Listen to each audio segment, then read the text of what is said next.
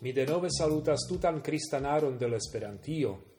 Hodiau estas jaudo la dudec unuan de marto, cae mi estas la verda youtubisto, la catolica pastro el Slovakio. Bon venon alla podcasto kiu estas pripenso de la Evangelio de la hodiaua liturgio.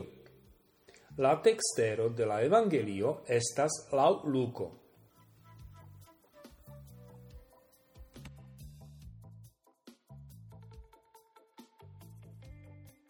estis unu riciulo, quiu estis vestita per purpuro cae bisino, cae festis luxe ciu tage.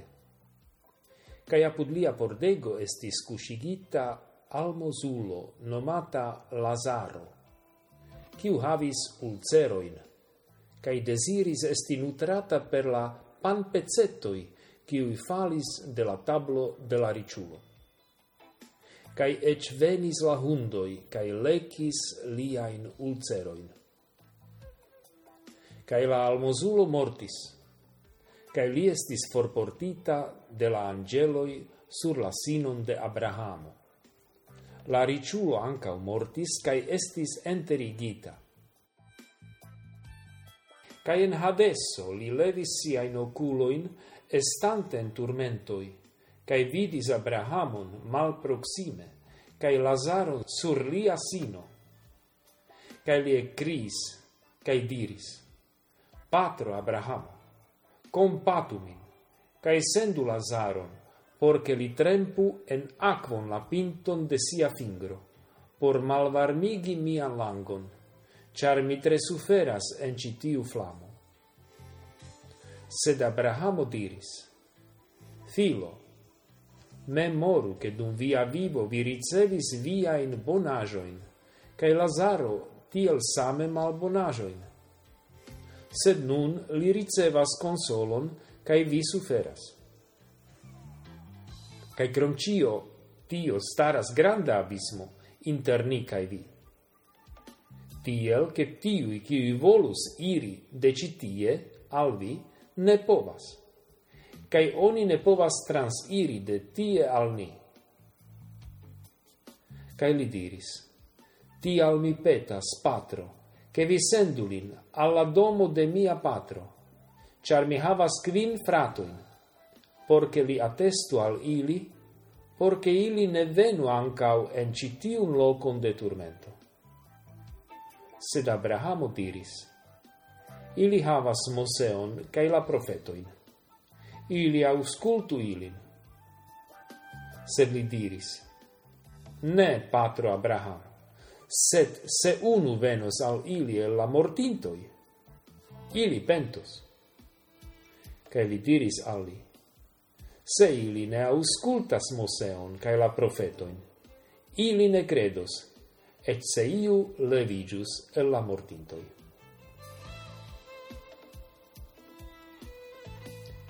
la parabolo pri la riciulo cae Lazaro concentras nian attenton al dangero de consumismo. Citiu viv stilo blindigas cae fremdigas nin rilate alla proximulo. La riciulo giuegas la plesuroin de la vivo sen nime. Fakte la filosofio de nun tempo instigas la homon giui plene la plesuroin dum ni estas en la mondo. Cai cio ocasus poste? La morto estas la enir momento al nova situazio.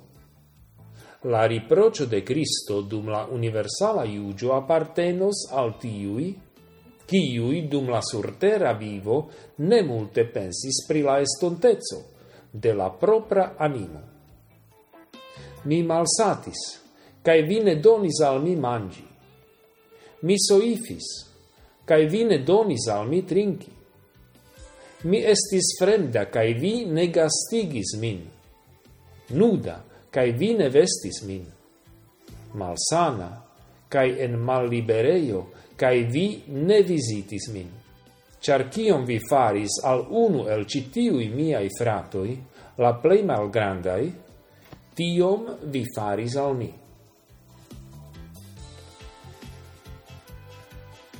Ču mi ofte cedas al tento de consumismo, kiu blindigas min rilate al besonoi de gefratoi? Ču mi pensas nur kiel giui la efemerain plesuroin, sen consideri la estontan postmortan sorton? Kiel mi povas pli intense praktiki la agoin de la misericordo dum citiu tiu karesma tempo? Ni pregiu. Signoro, faru el mi ilon por via pazzo. Qui estas malamo, permesu che tie mi semu amon. Pardonon, qui estas offendo fidon, kie estas dubo, veron, kie estas mensogo, esperon, kie estas malespero, lumon, kie estas mallumo, unuigion, kie estas malpaco, cae gioion, kie estas malgioio. Amen.